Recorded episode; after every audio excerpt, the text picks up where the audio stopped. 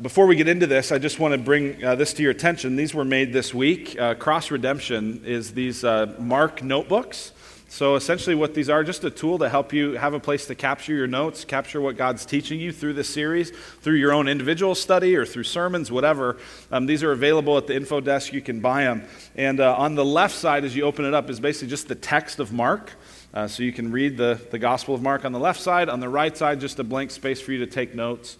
And uh, by the end of the series, if you had this, you could kind of just capture in one place everything that God taught you through it. So check that out. Feel free uh, to grab those uh, if, you, if you want one. All right? Well, we're in our third week of this Mark series. And what we've said is that Mark is writing an eyewitness driven account of Jesus' life.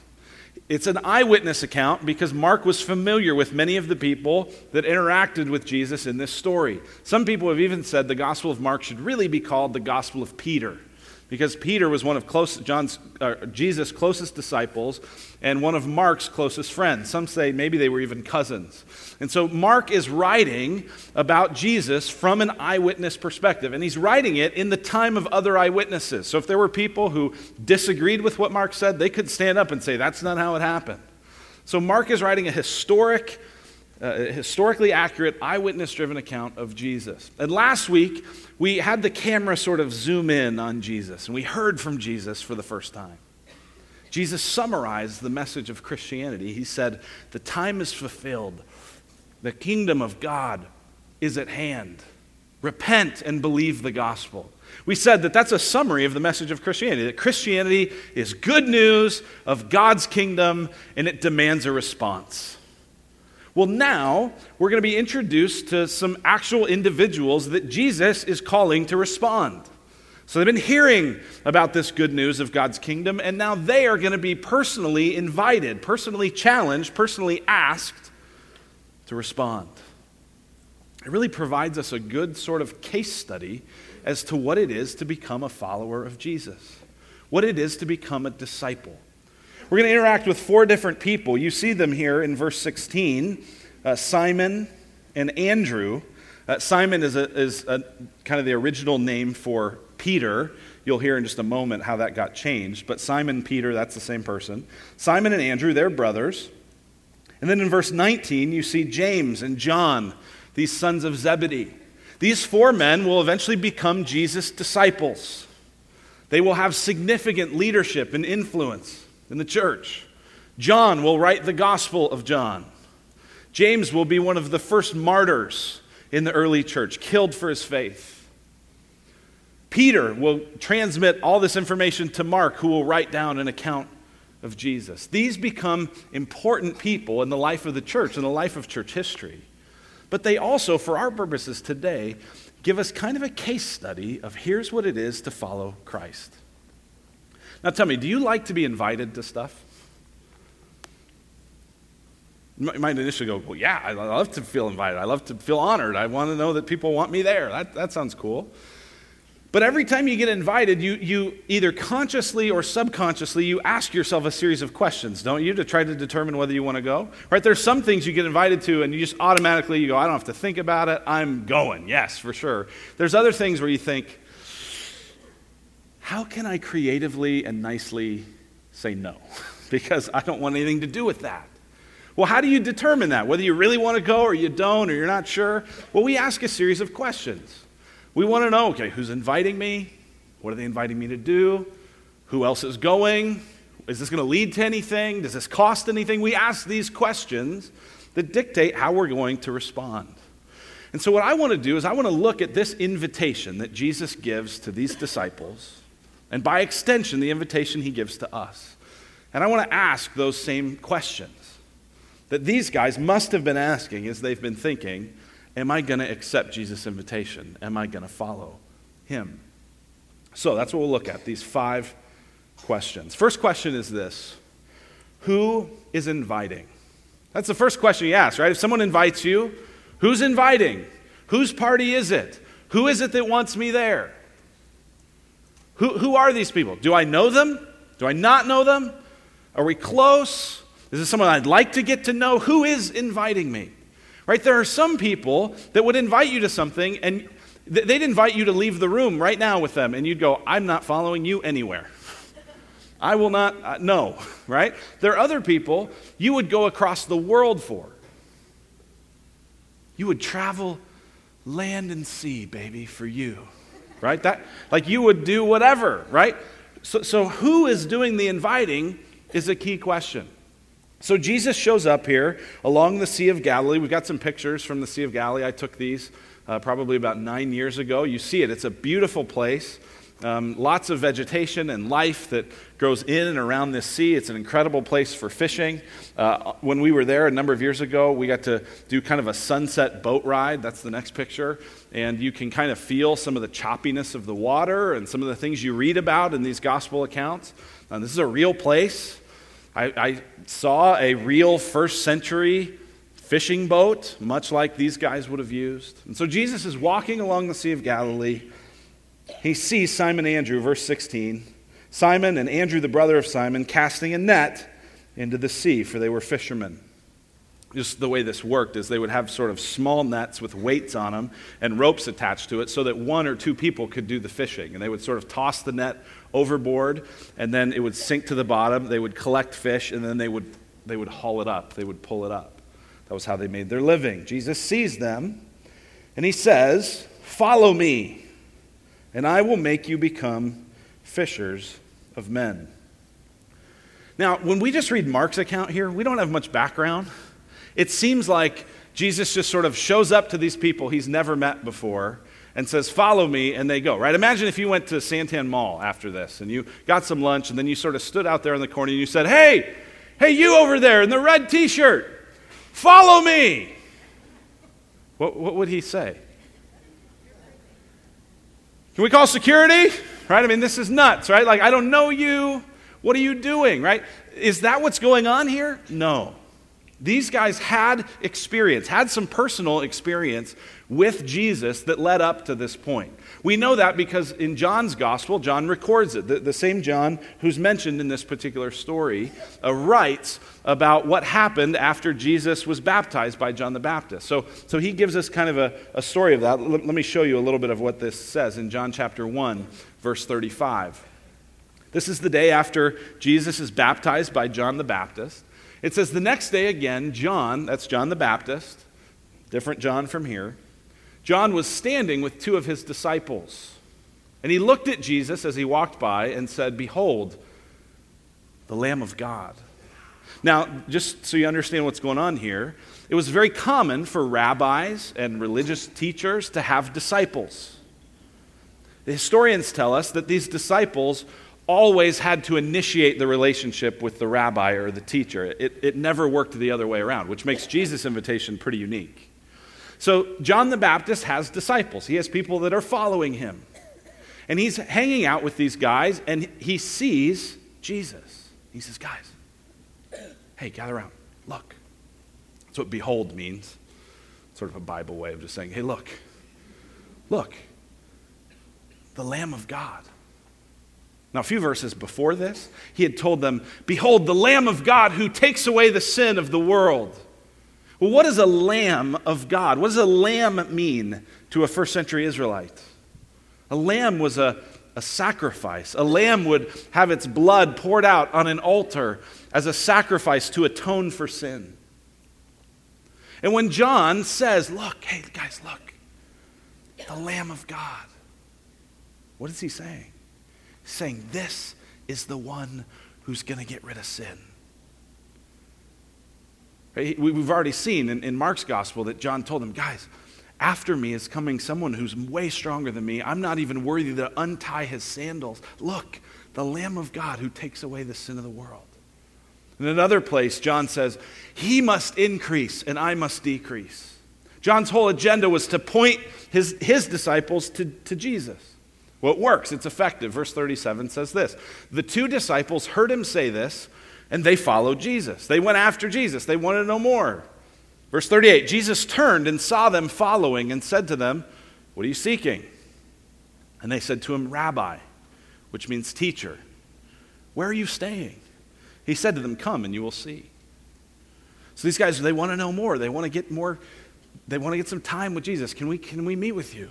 So they came and they saw where he was staying, and they stayed with him that day, for it was about the tenth hour 4 p.m. One of the two who heard John speak and followed Jesus was Andrew, Simon Peter's brother. So, one of the disciples who Jesus is calling in our story here in Mark was also previously a disciple of John the Baptist. He was one of the two guys who heard him say, Hey, hey, look, that's the Lamb of God. So they spend this time with Jesus. They, they're pointed out to him. They go, we don't know exactly how long they were there, but they're spending an afternoon at least with him, hearing from him, asking him questions. Surely being blown away by the authority and the insight with which he explained things. Then it continues. He first found his own brother Simon and said to him, We have found the Messiah. That is the Christ. The word Messiah, by the way, means anointed one. The nation of Israel was and still is, for unbelieving Jews, awaiting a Messiah, awaiting a Messiah who will usher in the kingdom of God, an anointed one from God. And Andrew says, after just a few hours with Jesus, Simon, brother, dude, bro, we found him. We found the Messiah. And he brought him to Jesus. Jesus looked at him and said, You are Simon, the son of John. You shall be called Cephas, which means Peter. So this has happened already when we pick up Mark's account here. Now, we don't know, maybe as long potentially as a year. But these guys have seen Jesus. They've been around Jesus. They've talked to him. They've seen what he's done. They've heard him teach. What they know about him isn't much, but they know at least three things. They know first, he's the Lamb of God, he's the sacrifice for sin. Second, he's a rabbi. I got to listen to his teaching. And third, he's the Messiah. And so when Jesus says, Follow me, they go. It seems crazy, but listen, if you trust somebody, you'll do all kinds of crazy to follow them. One example in my life was in 2002. My wife and I were married for just about six months and trying to figure out what to do with kind of this first initial season of our married life. And I was interested in possibly being trained for ministry. And so I connected with a high school friend of mine, Tyler Johnson, who's now the lead pastor with Redemption. He was leading a college ministry at East Valley Bible. And he said, Hey, why don't you come out here? You guys could get jobs doing other stuff, and you could volunteer in the ministry and, and get trained and really be immersed in the life of the church and, and just see what God has for you in the future. And so we did that. We moved across the country, and we did something that I wouldn't advise. We, we did that never having visited the church, and the church was the reason we moved. Right? Th- I look back and I go, what were, honey, what were we doing? I don't know. But I remember sitting there in the parking lot that first Sunday going, honey, I really hope we like this. because we've got a lease on an apartment and like this, I hope this is good. It was crazy. Why'd we do it? Because we trusted Tyler. We trusted him. I wasn't actually all that worried. It was fun to joke about, boy, I hope I like this church. But I wasn't worried about it because I knew him and I trusted him. And if you know somebody and you trust them, you'll follow them. And that's what Jesus is asking you to do is to know him and to trust him and to follow him. Who's inviting? Jesus. Second question we ask, what is it I'm being invited to do? Right, this seems like an important question. Okay, we're inviting, you're inviting me, great. What are you inviting me to do? Any of you familiar with the Ragnar relay race? Anybody know that? Right, the Ragnar relay race, it just happened over the last couple days. They do it every year. Uh, just the last few days of it uh, just took place. It's a, it's a 205 mile uh, race from Wickenburg to Mesa that you do with 12 people. So 12 people each take three legs running 205 miles from Wickenburg to Mesa, right? I've been invited in the past to participate in this race. Would you like to be part of a group that runs 200 miles? No. I would not. I don't care who's there. I don't care who's inviting me. Tyler, you can invite me. I'm saying no, right? Because what it is, what you're being asked to do, really matters. Right? If, if, if you said, like, like Jeffrey and Darcy Wilcoxon graciously have, hey, do you want to come over and watch the Oscars tonight? Yes, I do. I want to sit on a comfortable couch and watch TV. That sounds much better than running 200 miles, right? What it is matters. So, what are, what's Jesus asking these guys to do? What's the invitation? We see it, verse 17. Jesus said to them, follow me. Don't overthink this stuff. Christianity is God's good news of his kingdom. It demands a response. What's the invitation? Follow me. Follow. Get in line. Get behind. Come after. Imitate. Learn. Follow me, Jesus says. Follow me. Notice this. Jesus is not inviting them to participate in a system or a religious thing or a, a, a, formal institution. He's inviting them to follow him. Follow me. I'll, I'll, I'll, go, you get in line. Get in the following Jesus line behind me. Follow me. It's that simple. Now, listen, I know that a number of you, you've been burned by bad religious experiences in the past. You've been burned by people who got really into some kind of theological system or who got weirdly religious or who just didn't act like Christians very much. They were mean and they were cruel. They didn't care. And, and you've been tempted, I know, because of that experience. I know about it hurts. You've been tempted to go, I don't, I don't want this whole thing. Listen, Jesus is just asking you, follow him. Follow him. It's going to be a mess along the way. You're going to get hurt for sure, but follow him. That's the invitation. What are you being invited to do? Follow him. Now, some people go, Well, I don't follow anybody. I'm my own person. I'm a leader. Eh, everyone's a follower. You, you, even if you go, I do whatever I want, okay, then you follow your appetites. You follow your desires. You follow your lusts. You follow your, your little monkey brain or whatever you think you have. Everybody follows. The question isn't whether you follow, it's, it's who you follow. And Jesus says, stop following yourself, stop following some other ambition, follow me.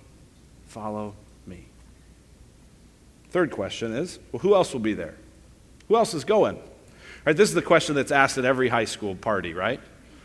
Right? And, and, and if you're a, you know, if you're a high school guy, high school guys, some of you are in here, right? And you're thinking, you know what, I'm going to ask this girl to homecoming, right? So you get all nice looking, which means you look like you don't care.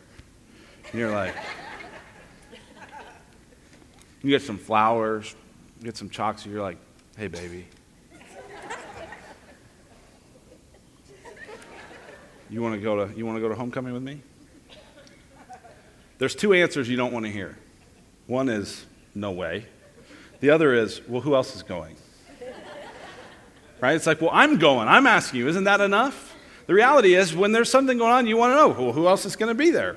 Right? Do you want to go on a cruise to Europe? Maybe. Who am I going to be locked on a boat with? Right? There are some people for whom I, no, I don't want to go. If, if, if, if they're going to be there. No, I'm not interested. Right? Some of you, this is your whole question with family gatherings and holidays and Christmas. Do you want to come back home for Christmas? Uh, well, who's going to be there? It's an important question because when we're invited to things, we're never invited alone. And, and even though, get this, even though Jesus is not inviting you to a religion or a system or an institution, he's inviting you into a personal relationship with him. Here's what you need to know there are other people involved. Jesus is not just asking individuals to follow him, he's also here forming a community. Here, it's hey, it's not just Andrew, will you follow me? It's Andrew and Simon and James and John, follow me. All of you, individually and together, follow me. You could say that the seeds of the church are here in this invitation. So listen, the call to be a disciple is a call to follow Jesus in community with other people. Now that gets messy and that gets hard because we can get hurt. But it's so, so, so important. You need other people. So much of the Bible says, love one another, encourage one another, bless one another, be generous to one another, confront one another All these one another's, there's dozens of them in the Bible. You can't do that without other people. You can't be an obedient, faithful disciple without other people. There's a young couple in my life that I love dearly, and I, I, mean, they love the Lord, and they're in the following Jesus line. They are his disciples. But they're, they're young and they're fairly recently married. They don't have kids, and they both have good jobs that make them travel from time to time. And they're really connected with all their college friends. And so they, they go do you know, these get together weekends and they do all this stuff. And, and as I watch them, what I, one of the things I notice is that for, for all kinds of really good reasons, they basically never go to church. Or they'll go once every few months, but then they're not in a community, they're not in a small group, they can't serve. No one in the church can count on them for anything. And I watch them and I just, I feel afraid for them. I don't, I don't doubt at all that they're in the following Jesus line. But what I know is that they're out there on the open plain like lone gazelles. And the Bible says that Satan is a roaring lion seeking someone to devour. And who does he go after? He goes after the people alone. Is that you? I mean, you're here, and that's a, that's a wonderful thing. But, but beyond this room, beyond this place, are there other Christians who know you and care for you, that you have an opportunity to serve and you have an opportunity to, you don't even need to ask them, hey, how, how can I pray for you just because you know them well enough that you just know how to pray for them? If you don't have that, the, the way we help you begin that process here is our Start Here class. But you need that because Jesus is inviting you to a personal relationship with Him, but you need the other people with you. R.C. Sproul's a great Bible teacher and has been a seminary professor. Here's what he says about this. He says, It is both foolish and wicked to suppose that we will make much progress if we isolate ourselves from the visible church. Indeed, it is commonplace to hear people declare that they don't need to unite with the church to be a Christian. This is not the testimony of the great saints of history, it is the confession of fools. You can do it, you can try, but it's really different than what Jesus is doing here. Fourth question when you get invited what will it lead to? Where's this going to go? Right? Is this just one thing that I'm being invited to, or am I being invited to another thing, right? Right? If you get invited to a Tupperware party or to a whatever, you go, okay, I'm being invited to this, but is this going somewhere else? What is this going to lead to? Right? It could be a really good thing that something leads to. When I was in high school, I got invited to participate in this fall baseball league. It had never, something like that in Colorado, and the area I was in, had never happened before. And I thought, okay, if I, if I do this, it could possibly lead to me developing my skills enough to play college ball, right? So it could be a good thing, it could be a bad thing, but you'd begin to go, okay, what might this lead to? Jesus doesn't say a lot about what following him is going to lead to. But here's what he does say, verse 17 Follow me, and I will make you become fishers of men. This, these words, make you become, is a, is a, it's, a, it's words that indicate process. This is going to take a while. This is going to be a journey. Jesus is using their, their vocation, right? They're fishermen. They're used to fishing for fish. Jesus is saying, Listen, spend time with me, get in line with me, and I'm going to use you to fish for men. I'm going to use you to catch other people and to bring them, to haul them up into the following Jesus line. They're to, you're going to experience new life and new hope and new joy and new relationship with God that you never thought was possible, and you're going to be used to start a movement of that around the world. But I'm going to be the one that does it in you. Do you notice that? He doesn't say, Follow me and become a fisher of men. He says, Follow me and I will make you become a fisher of men. I will grow you, I will develop you. You're not sure of yourself, you're not confident, you don't feel like you have answers, you don't know how all this works. Fine. Just follow me. I'll take care of it. I told you, it was expected for the disciple to seek out the rabbi. Do you see what's going on here? This is a microcosm of the Christian faith. Jesus is the one pursuing disciples, and Jesus is the one that makes sure the disciples grow. Come, follow me. I'll take care of the rest. If you've been waiting to follow Jesus because you don't feel like you've changed enough, or you don't feel like you've gotten serious enough, or you don't feel like you know enough, stop it. That's not the invitation. The invitation is follow me. I'll take care of what this will lead to. Now, there's a last question, and this is a big one. This is really, really important. How much does it cost? Right, anytime you get invited to something, how much does it cost? Hey, do you want to go on this trip to Europe with us? Yeah, but how much does it cost? Um, do you want to do you want to come to this party? Sure. What do I need to bring? How much is that going to cost? Do you want to have this new job across the country? Maybe. What is that going to cost me and my family and my relationships? What's it going to cost? We always factor that in. Right? If the cost we think is too high and not worth it, we, we say no. Well, what's the cost of following Jesus? And, and we got to just be upfront about this. I want to be honest with you about this. Here's what the cost is. Because you ever have a time when you get invited to a game or a party or a, a, concert or you get invited out to dinner and you're not sure, like, so did they invite us and are we paying for ourselves or are they buying the tickets? Like, how did, I, I wasn't sure how that worked. I don't want to bait and switch anybody. There's a cost to following Jesus. It could be really high. What's for these guys? What's the cost? Well, their whole life gets reoriented around Jesus, first of all. Verse 18. And immediately they left their nets and followed him. They left what was comfortable, they left what was familiar. This is the story, by the way, of every person of faith. Abraham was called by God to leave his country and his kindred and his father's house and to go to the place that God would show him. To trust him enough to step out in faith and leave what was comfortable and familiar and reorient his life around God.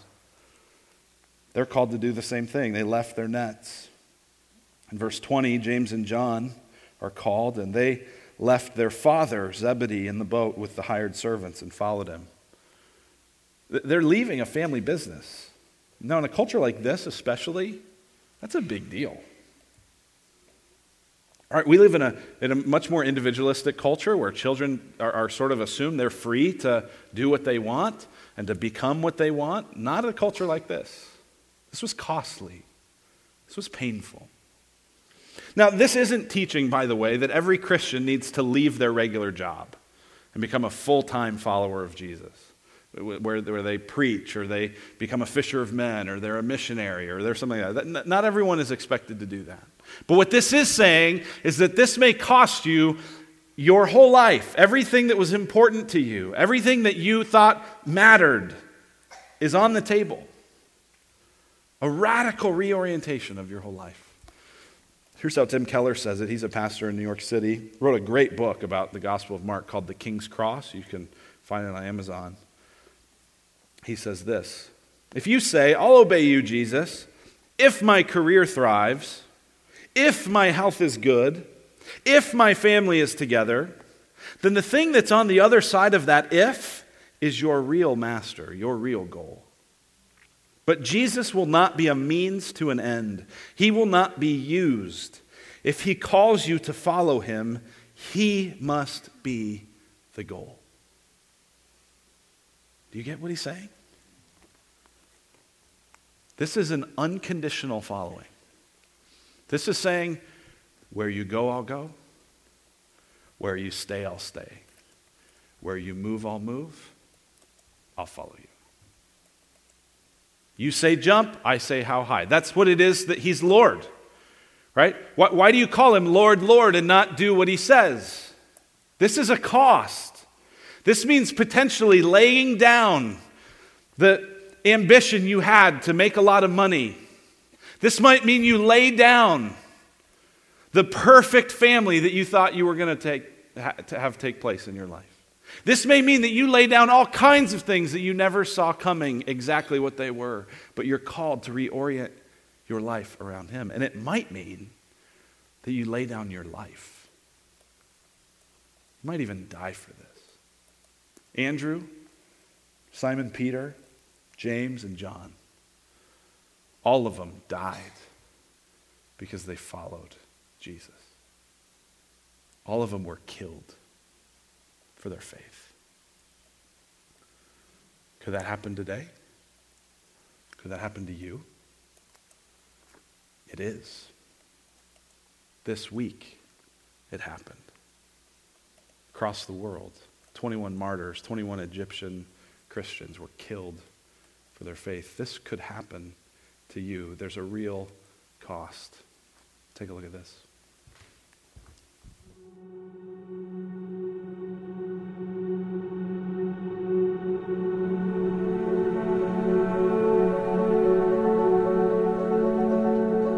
Is a very dangerous time to be a Christian. Torture, beheadings, destruction Here was the of highest level of persecution of Christians. A church congregation barricading themselves in from hundreds of riot police. Christians are enduring attacks for their faith like along with the savage before. kidnappings of Christian schoolgirls in Nigeria by Boko Haram and the burning of images of violence dominate headlines. Christians are being warned they have a choice convert to Islam, pay a very steep price, or face death. Chilling new video showing the beheading of 21 Egyptian Christians. Beheadings of 21 Christians. 21 Christian men beheaded by Islamic State. The title of the video is a message signed with blood to the nation of we the have cross. seen the, the sharpest jump in violent uh, attacks against Christians. We need to make the persecuted church an issue of prayer.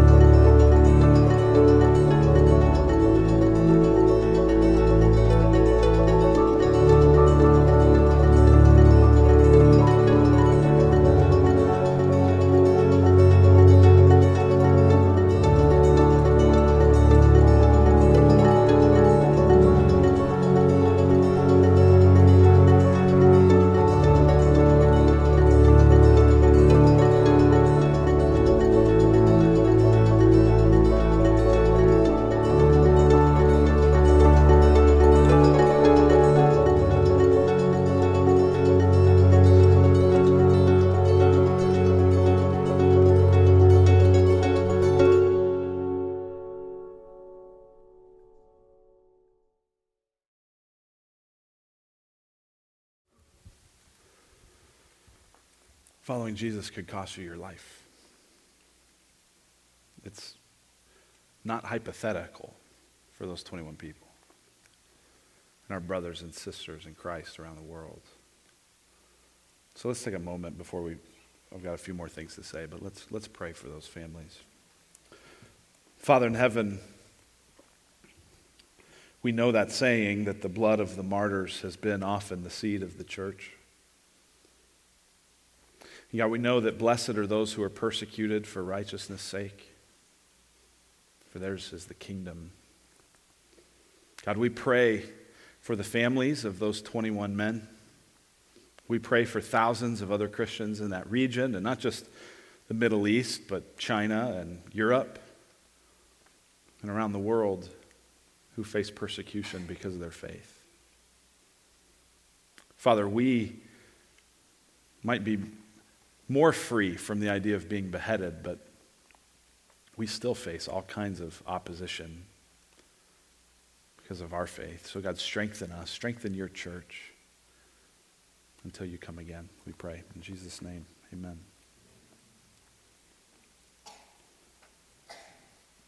How much does it cost? Follow Jesus? Everything. Everything. This is what it is to be a follower of Christ.